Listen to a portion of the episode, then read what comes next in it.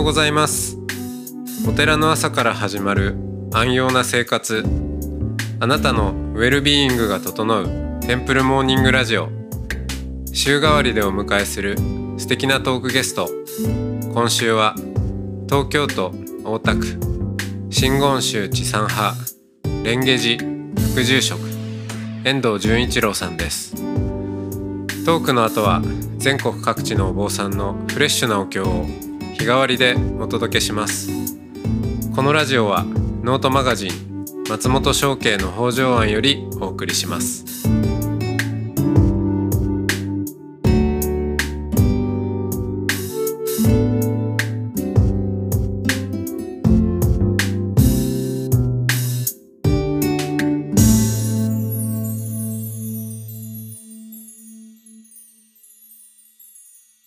おはようございます、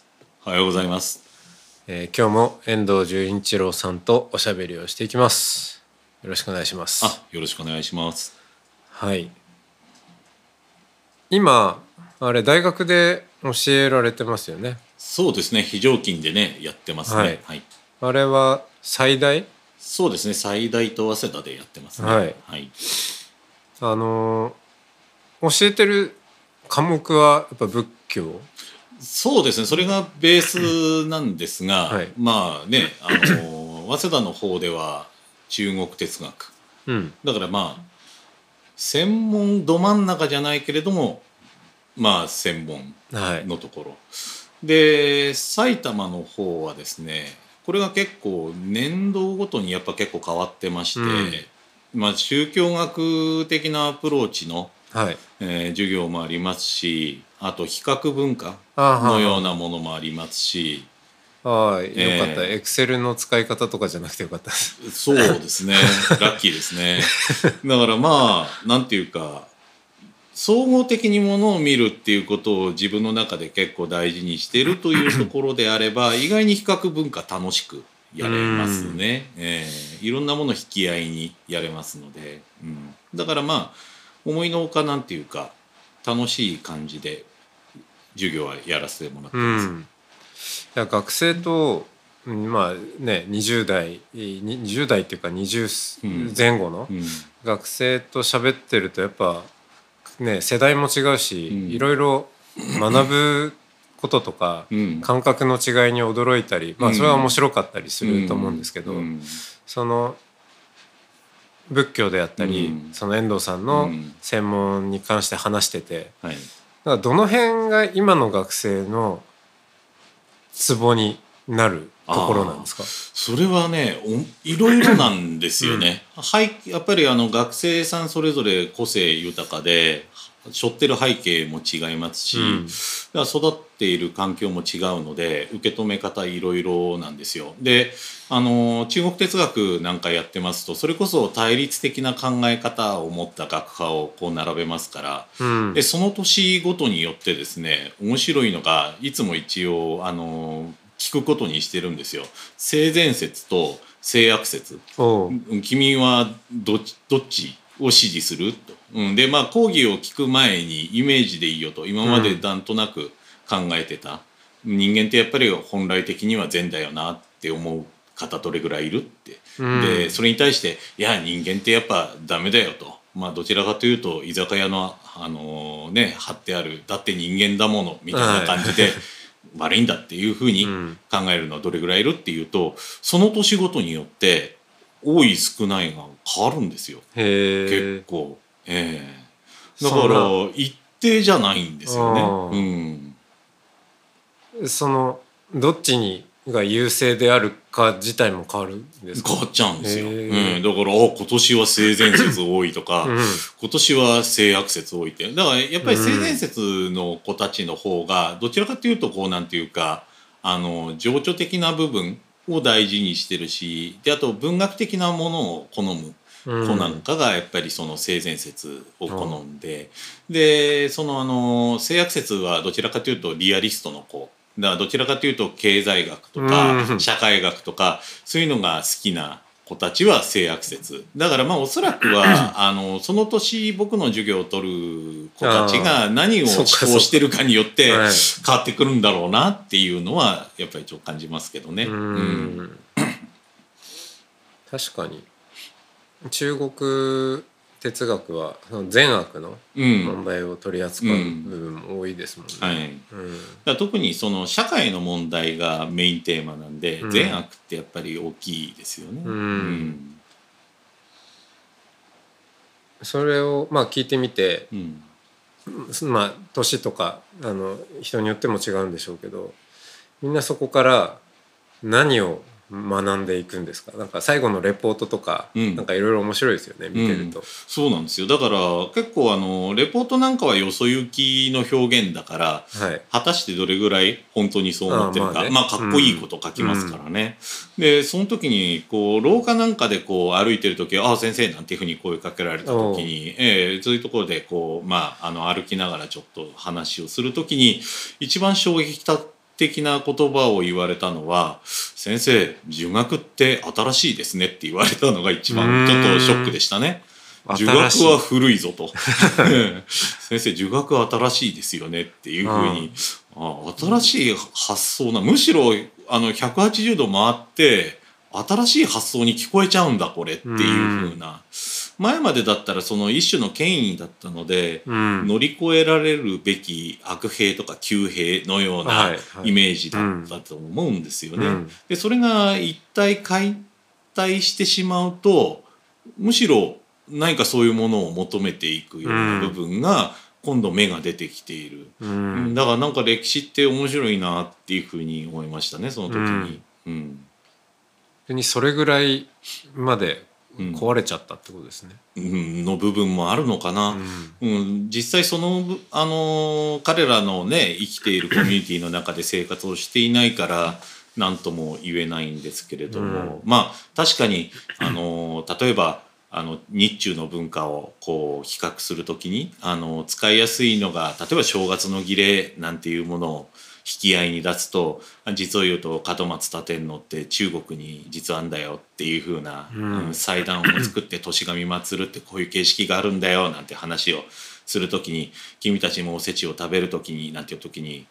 おせち食べませんって子が増えてきちゃうと、うん、うん、だからもう話が先続かなくなって おおっていうふうになってしまったりとかだから結構いろいろこうなんていうか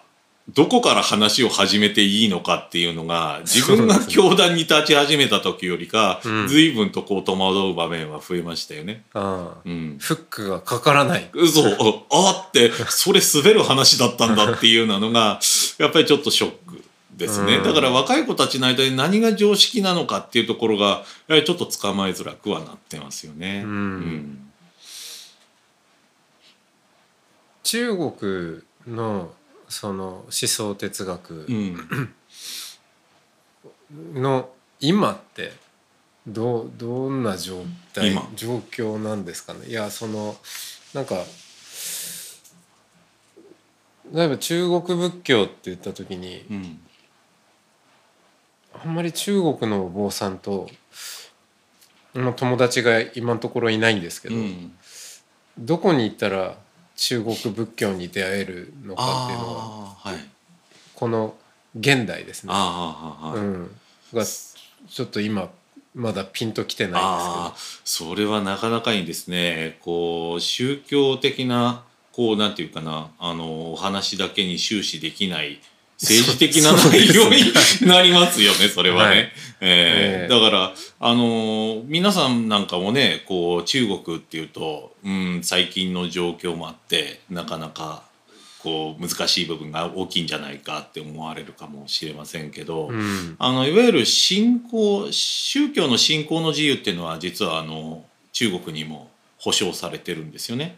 それはあの日本の中でのその宗教の自由っていうところよりも正反対の表現で信仰しない自由っていうのを言うんですよね。だから布教するってことは押し付けになるから、ある程度管理されなきゃいけないっていう理屈での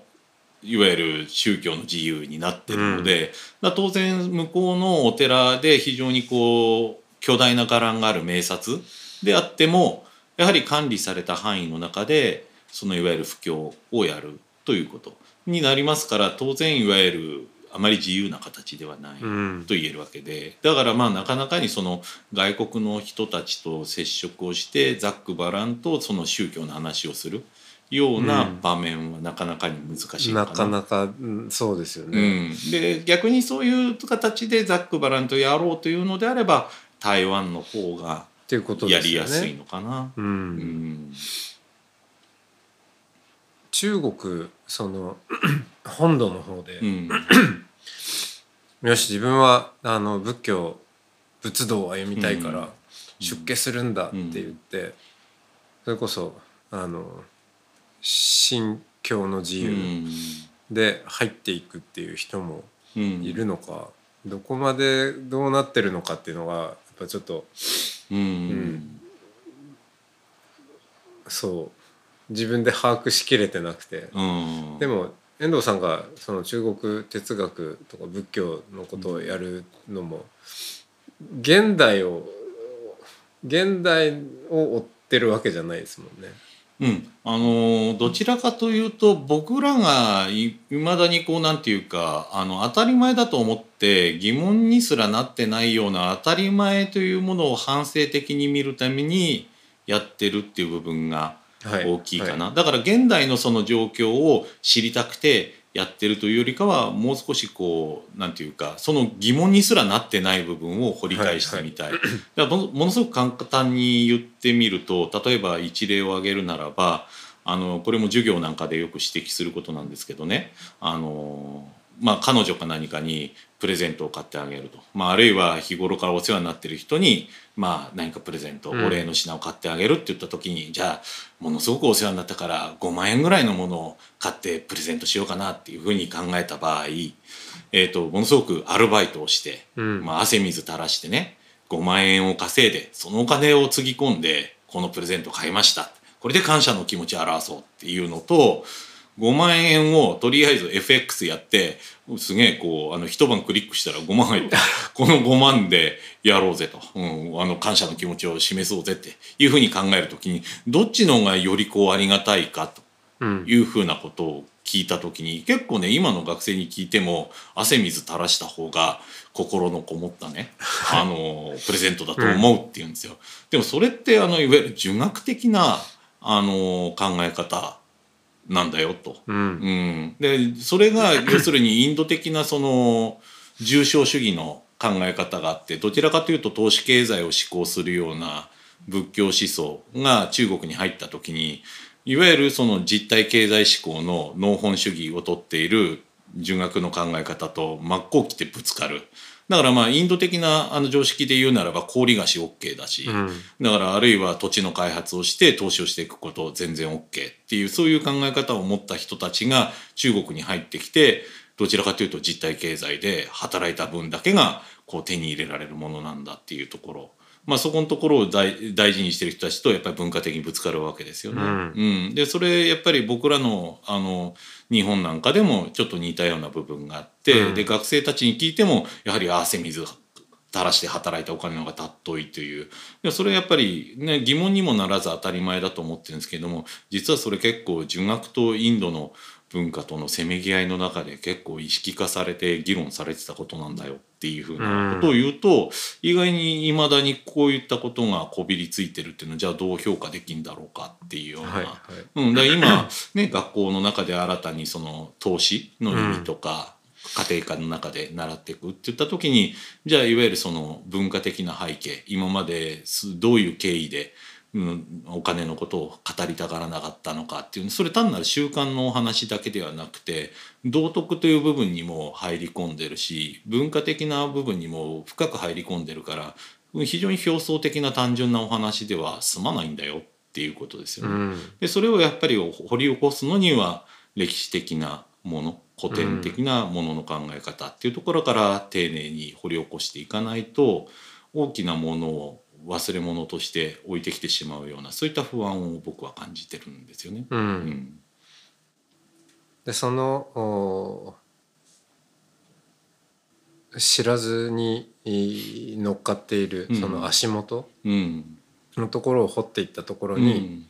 少なからず、うん。その中中国の、うんうん、思想が、うん。あーあるんじゃないかっていうことですよね。そうですね。それこそ本当に我が国のね歴史書の「日本書紀」の冒頭なんていうのは恵南寺と三五歴記によって構成されているわけで、だからどうしてもその漢字文化圏の中での表現の仕方を我々は使うわけでじゃあまるっきり日本って中国的なの？っていうと全然中国的ではなくて自分たちの感じてることを考えてることを中国的な表現に乗せていくっていうことをやりますから、ちょっとあのひねりがあるんですよね。うんだそこの部分をじゃあ中国的なオリジナルの考え方はこうだったけれどもその表現を使いながらじゃあ日本って何を表現したかったんだろうっていうところを丁寧に見ていくと、日本的なその特徴っていうものも見えてくるし、うん。ものの考え方の癖っていうものもより明瞭にわかるんじゃないかなっていうふうに思うんですよね。うん。うん。そしてその辺の、えーところにえーその今のうん。学生さんもうんちょっと面白みを感じてる部分があるみたいですね。うん。むしろうん。新しさを。新しさを感じちゃうみたいですよ。うん。うん、今までどちらかというとあの戦後民主主義的なものの考え方に基づいた見方うん。っていう形だけでしか見なかったけれどもいわゆるじゃあ古代はどう見てたの？中世ではどういうふうにものを考えてたの？っていうのを触れるとああそういう見方もあるんだっていうようなだからまあ何か自分たちのものの見方をこう反省的に求めるようなうん相対的なものの見方っていうのをする癖が まあ面白みを持って受け入れられたかなっていうふうには思うんですけどね。うんうんそして今あの、まあ、中国もそうですけど神道に結構、ああそうですね。ね行ってらっしゃるはいというところは、ちょっと明日行きましょうか。あそうですね。またはい話が長くなりそうです。ありがとうございます。あどうもありがとうございました。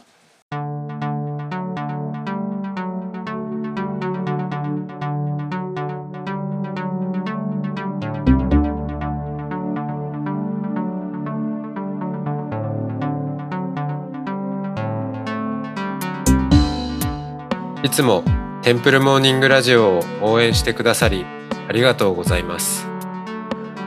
番組を継続支援してくださる TMR サポーターを募集しています。詳しくはテンプルモーニングラジオ公式ホームページ radio.templemorning.com ドネーションのページをご覧ください。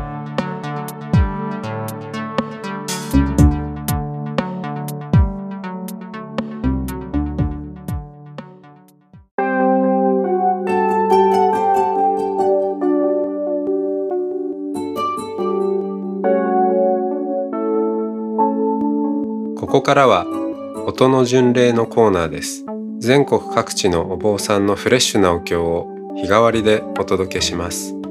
登場するお経やお坊さんに関する情報はノートマガジン音の巡礼をご覧ください。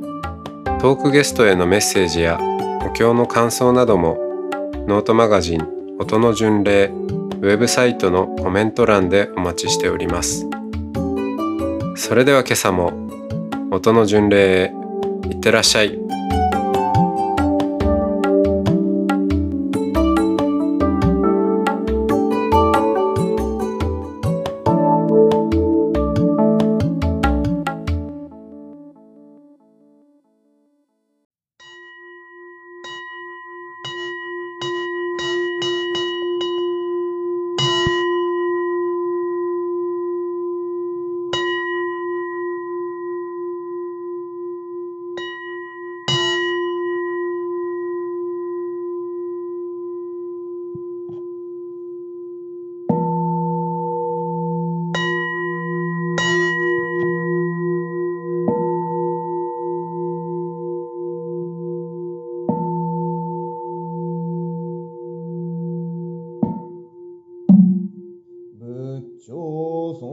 尊称だらに。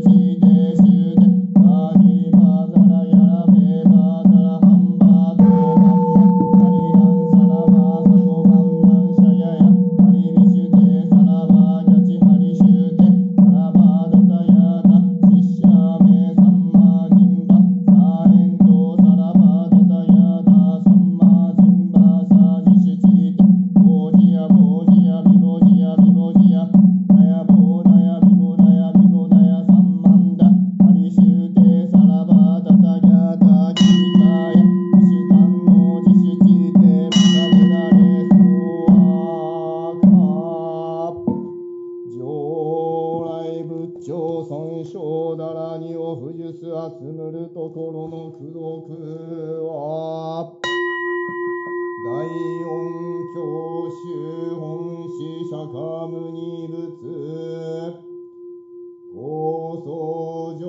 陽大師大祖上最大師。